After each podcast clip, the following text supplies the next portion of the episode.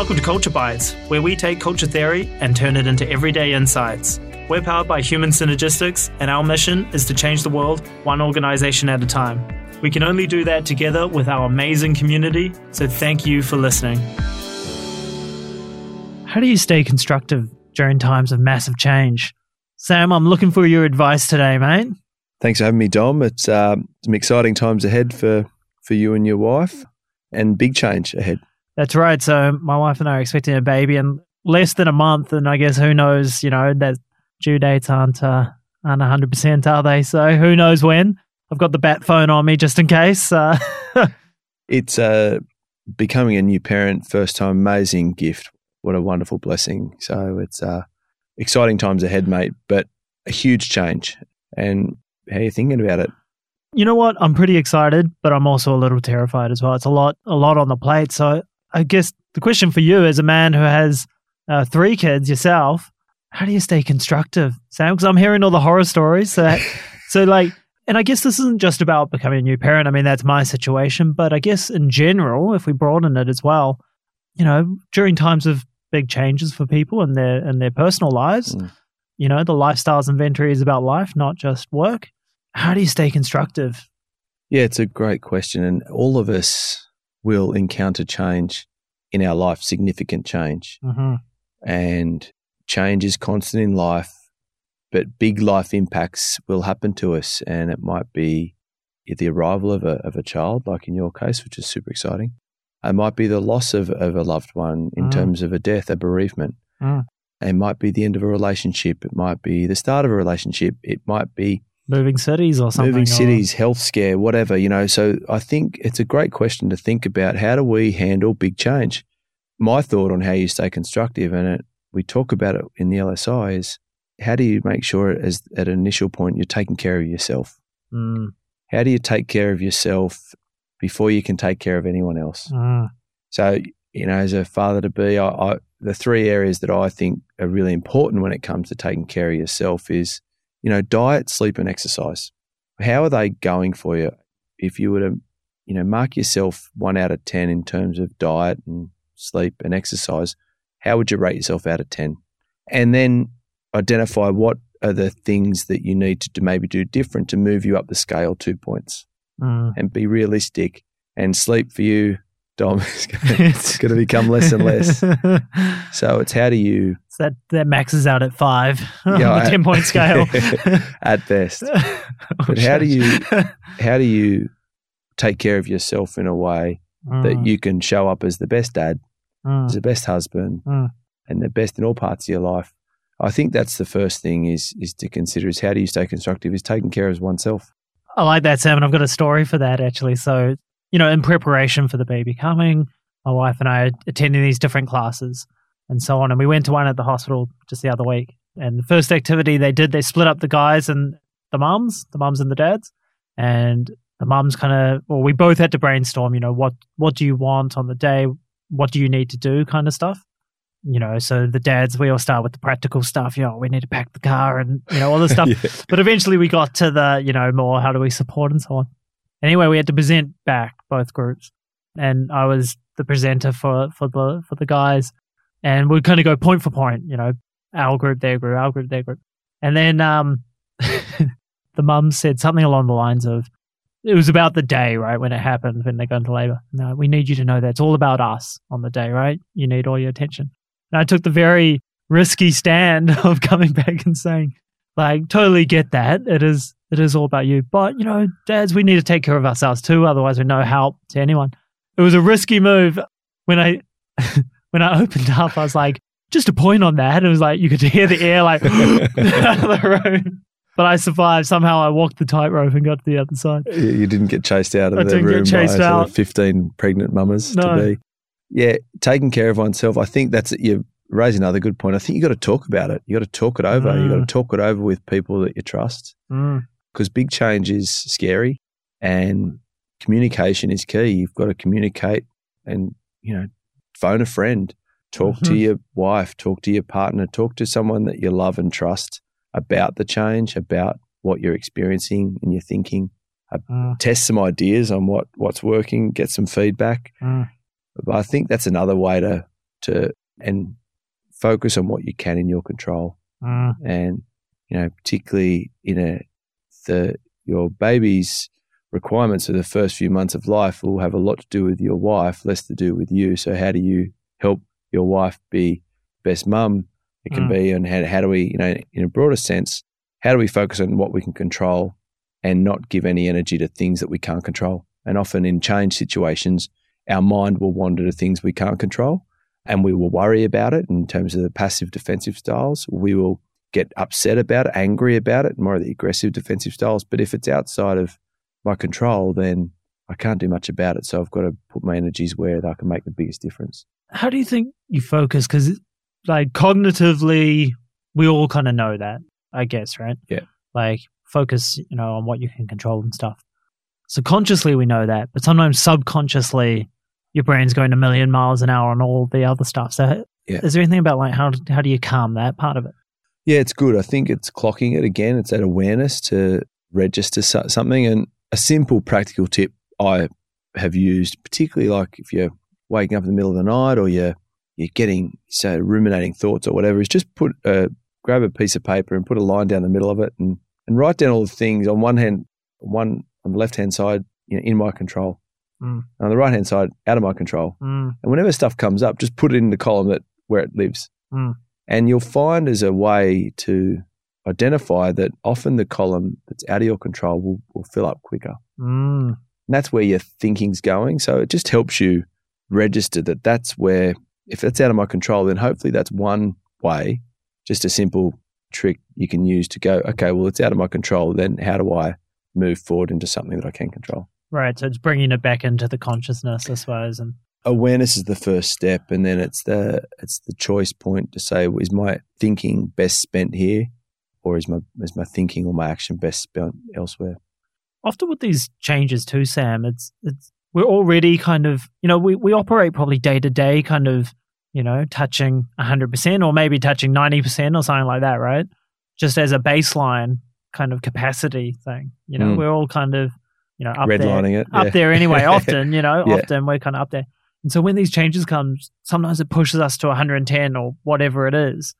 So when you got you know it's it's extra responsibility or or something that we Mm. didn't plan for potentially. I mean, we did plan, but Yeah. but um, you know what I mean. So we're we're adding more onto an already crowded yeah workload, I suppose, or whatever you want to call it.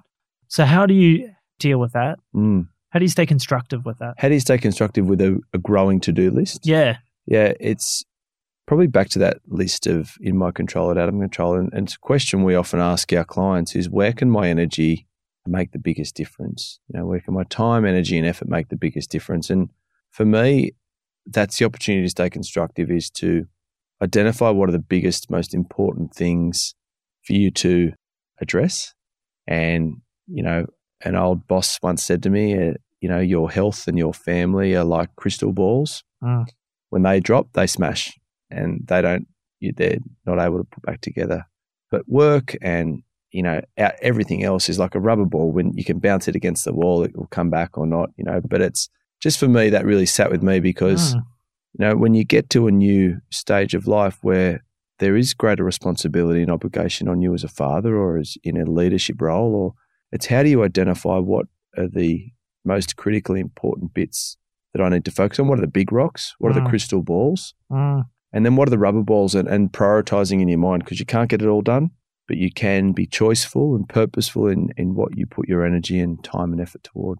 I like I like that. Actually, I've never heard that before. The crystal balls, but it's very uh very true, right? So it's being aware of what are the crystal balls. What what if it hits the ground, it's not going to bounce back up again, and what what are the rubber balls potentially? Yeah, that's right. And you know, Yeah. like, and, and look, it's it's the whole. It's similar to the, you know, what it, where you put your energy behind your big rocks, and and that's why I say look after yourself because your health is number one, and and and your family is equally number one in terms of where I think you spend your time, and that's why often with leaders that we work with, when you ask them to un- help them understand what's going well and what needs work, often I find that the greatest opportunity for them to be healthier and happier relates to stuff outside of work. Mm, and it might be to do with their time that they're spending on themselves in Mm. terms of their health or their what brings them joy, hobbies. mm.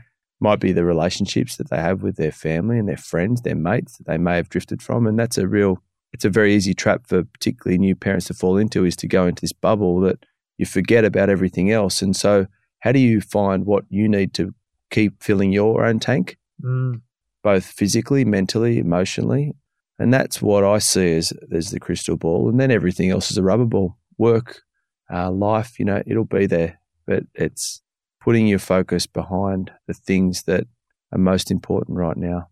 Sometimes, you know, work and those rubber balls can seem pretty important to people, you know, and, and people are like, well, I'm career minded and all that. So, what, what would you say to that? Yeah, that comes at a cost. And one of the things that I've learnt over my career is that you that's not a sustainable strategy. Mm. And with leaders that are ambitious and, and are career driven, I think you've got to understand help them understand at what cost. And that might be a cost they're willing to to take. Mm. And that's cool. Mm. That's it's a choice point. I think being conscious about the choices that you're making. Mm. Because it's easy to run to the inbox. It's easy to run to the next meeting and allow work to inundate your world. Mm. But I think it's that choice point, and that's where you know really that self actualizing and achievement is like where am I heading? What's important? What do I need to spend time on? And being quite choiceful, as I said before, and that's going to mean saying no to a lot more things Mm. and a lot more people, which requires maybe a new thinking and a new behavior. Mm. And that's going to be hard at the start, but the more you do it, the easier it gets. And look, I've certainly not got it nailed. My wife will tell you that. But, but I think it's, um, you know, that's what I love about the LSI is that it talks about life holistically. And we know through, you know, nearly 50 years of research, uh, Dom, is that having more constructive styles in your thinking and, and your behavior will lead you to be have healthier relationships, healthier mind and body, Mm. as well as career progression. So there is a balance, there is an opportunity for you to, to deliver both, but it requires conscious choices. Mm. Yeah, it's interesting. On bring it back to myself on the point about you know prioritizing and rubber balls and so on. You know, at the moment I've got a lot on my on my Mm. plate as we're talking about before the podcast. There's Mm. a lot, lot of stuff going on. You know, I'm working, so super busy at work. I'm studying post grad as well, and the baby's on the way. So it's it's pretty full on time for me right now. And I was talking to my wife this morning actually because I was like, Fuck, it's so much on my plate and we've got a parenting class on Saturday, and and I've got an exam, so I get an exam Friday night, and I've got to do it before I fly to out of Sydney for a client uh, on Sunday. I'm like, I don't know when I'm going to do all this stuff. She's like, oh well, you don't have to come to the parenting class. I was like, you know what? That's actually the most important thing for me to do. So you know, I'm not going to cancel that one, but I still need to do the exam, and I still Yeah. need to go to go to Uh, the it's, city. it's a good look. It's a great real life example that we all face. It might be the the parenting class might be your daughter's ballet in years to come, or or your son's footy game. And and I I ask people when we we're all faced with these challenges is you know in in twenty years time, in fifty years time, when you look back on it, what are you going to remember? People don't sit on their deathbed and say, "I wish I spent more time at work," or "I wish that I I landed that sales plan," or had that. You know, people remember the big milestones in their life in terms of their their contribution back to society, whether it be their family or their their community. So I think it's just being helping people say no. And to answer your question, I would say, how do we help people say no? Because when we say no, in our mind, if we're coming from a often we might come from a offensive point of view, we might be thinking we're going to upset people, we're going to we're going to piss people off. Or we come from an aggressive like oh I, I can do it i can do it and you, you load yourself up. And i think it's having comfort in your own skin to say this is what i can achieve. Mm. this is what's realistic. Therefore these are things that have to dial back and my wife would it'd be the first to tell you that i'm sort of a massive work in progress on that one myself Yeah, and I think I am too. I mean, uh, it's not easy to to push back on some of that stuff, and No. and it all is important. And you know, to some extent, I do need to do all that stuff. Yeah. but it's finding where I guess you can, you know, shave out time. It reminds me actually, I was talking to I was doing a debrief with someone the other day, and they uh, worked really hard, really constructive feedback and stuff, but a lot of it was about work, right? And they kind of said, um, you know, by the time they get home, it's hard to keep the constructiveness up and so on, right? and I kind of talked about you know who who do you want to be more like, and 'cause people hold up Steve Jobs as Mhm. as a business example, and he was successful, super successful, but at what cost, right? Yeah. the crystal balls dropped for Yeah. him. I was like, I'd rather you know I'd rather be like Richard Branson, right? Yeah. he seems like a guy who's having a blast, you know, like he's out kiteboarding and whatever, you know, he's he seems like a guy who's having a blast. So, you know, you can, but he's still successful, right? So I, I- think it, it doesn't have to be a trade off necessarily, maybe in the short term, but you know, you can still be successful and also enjoy your life and also hold up the crystal balls, you know? Yeah, that's right. And I'd like to be more like Richard Branson too. I reckon it sounds like he's got a good life. I, I think it's just success for people can be measured in different ways. And if some people want to put all of their time, energy, and effort into their career, that's cool. Like I think then good luck. And some people might want to put all their time, energy, and effort in their family, and that's okay too. I think Mm. I think the key point for our, our the listeners is to think, what is it that I really want? What is my motivation to want to choose that? Am I being driven by more of the constructive thinking in terms of my achievements, my you know, my relationships, my vision for myself and self actualizing? Mm. Or am I being driven by a need to either keep up with the Joneses Mm. in the competitive? You know, I mean, I'm, um, I've got a, I want to have a, a really successful career. I want to have a big house, a boat, whatever. Or I'm driven by a need to keep people happy in terms of the approval Mm. and the dependent. So I think way I would answer that is just make sure you know why you're doing what you're doing Mm. and go after whatever it is you want to go after, but understand that it may come at a cost. And you need to just weigh that up if that's in line with what you're willing to to sacrifice or commit to. Um, you know, it's uh, that's the journey of life, right? And that's all of us have those choices. And I wouldn't say anyone's got it nailed. All of us are, are working through that. And our, you know, the most successful people from the outwards outside looking in, CEOs, MDs, you know, entrepreneurs. I think everyone's still got that battle, Dom, of Mm. prioritizing and, and putting their energy where it can make the biggest difference. Mm. Yeah, sometimes we, we see the Instagram version of other people and, uh, you know, think, oh, that guy's got it all together, and maybe they don't. Yeah. Love it, Sam. I, I liked, so the key points I'm taking out for myself from this chat, I'm being selfish, is, you know, we started with that take care of yourself, Mm. right? You can't help anyone else if, if you're not taking care of yourself first. So again, that diet, sleep, exercise, well, maybe not sleep, but as much as I can, I'm trying to get that. Talking it over with someone, right? So I think especially for guys, we tend to just hold on to it and bottle Mhm. it. So talk to a friend, talk to a, your partner, talk to, you know, family, colleagues, whoever it is. That focus on what you can control. Hmm. And we talked about the list, you know, so if you're waking up in the middle of the night, draw the line down the list. What's in my control? What's out my control? And you're probably going to fill up the, the what's outside of my control part of it first. And then there was that key question you had about from achievement style, which was where does my effort make a Mm. difference? And so coming back to that question, you know, hey, we've got limited time. There's only so many hours in a day. So where does my effort make the Mm. most difference? I love the concept of the crystal balls and rubber balls as well. I've never heard of that. So I'm going to totally uh, acquire that one from you and uh, Great. use it going forward. It's a good one. Yeah. Some things don't bounce back. So you got to pay attention. And the other thing you mentioned is, and it's a real, we, anyone that's working hard, coming home to a family, there's that friction point of working hard all day. You get home and as, Mm. as you're, as the leader you're referring to talked about, they've used up all the constructive they might, you know, so it's, Mm. that is a real challenge. It's a real friction point for us as people. We focus on doing our best work during the day and then we get home and we're, we are tired, we are hungry and we're exhausted. Mm. And that is a helping people move through that transition at the end of the day is something that I'm still working on. I work with clients that are working on it. But some of the things that I've found have worked for people and myself is you might just take two minutes in the car when you get home or on the bus or in your commute, you might find, you know, somewhere between three to five minutes max, but do some mindful breathing. Might do a meditation, a guided meditation, or just some breathing to to reinvigorate your, you know, the prefrontal cortex is where we do a lot of our thinking and analyzing and inhibiting. And Mm. it's a resource that depletes throughout the day. Mm.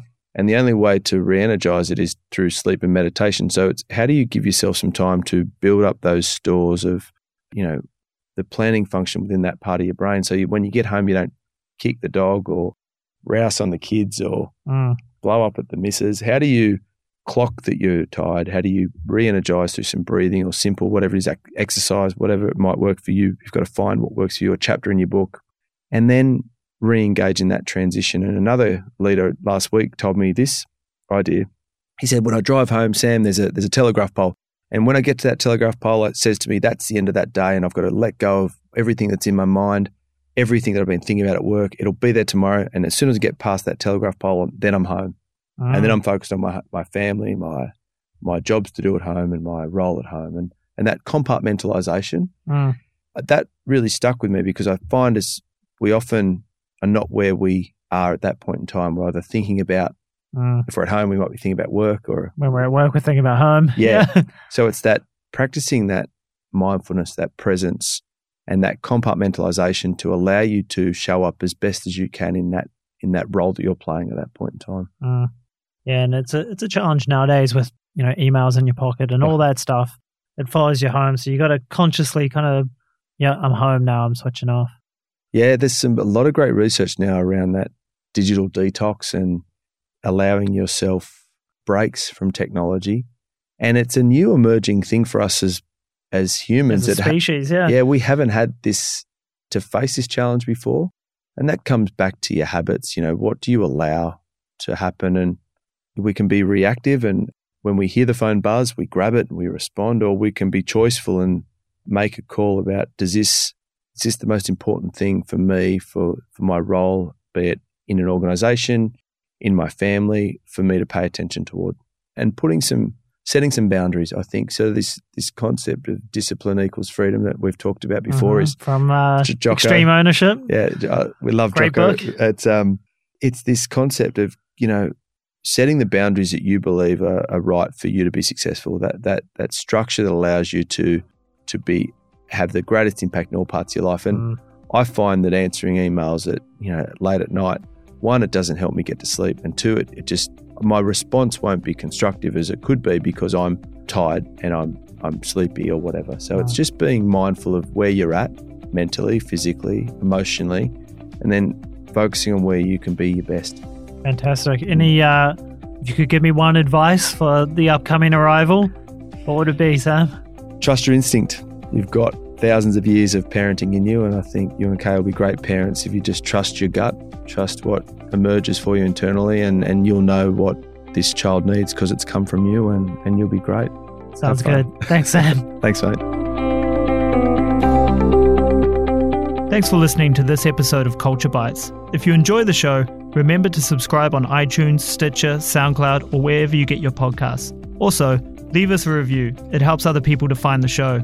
If you have a question you'd like us to answer, email podcast at human synergistics.com.au. We'd love to answer it.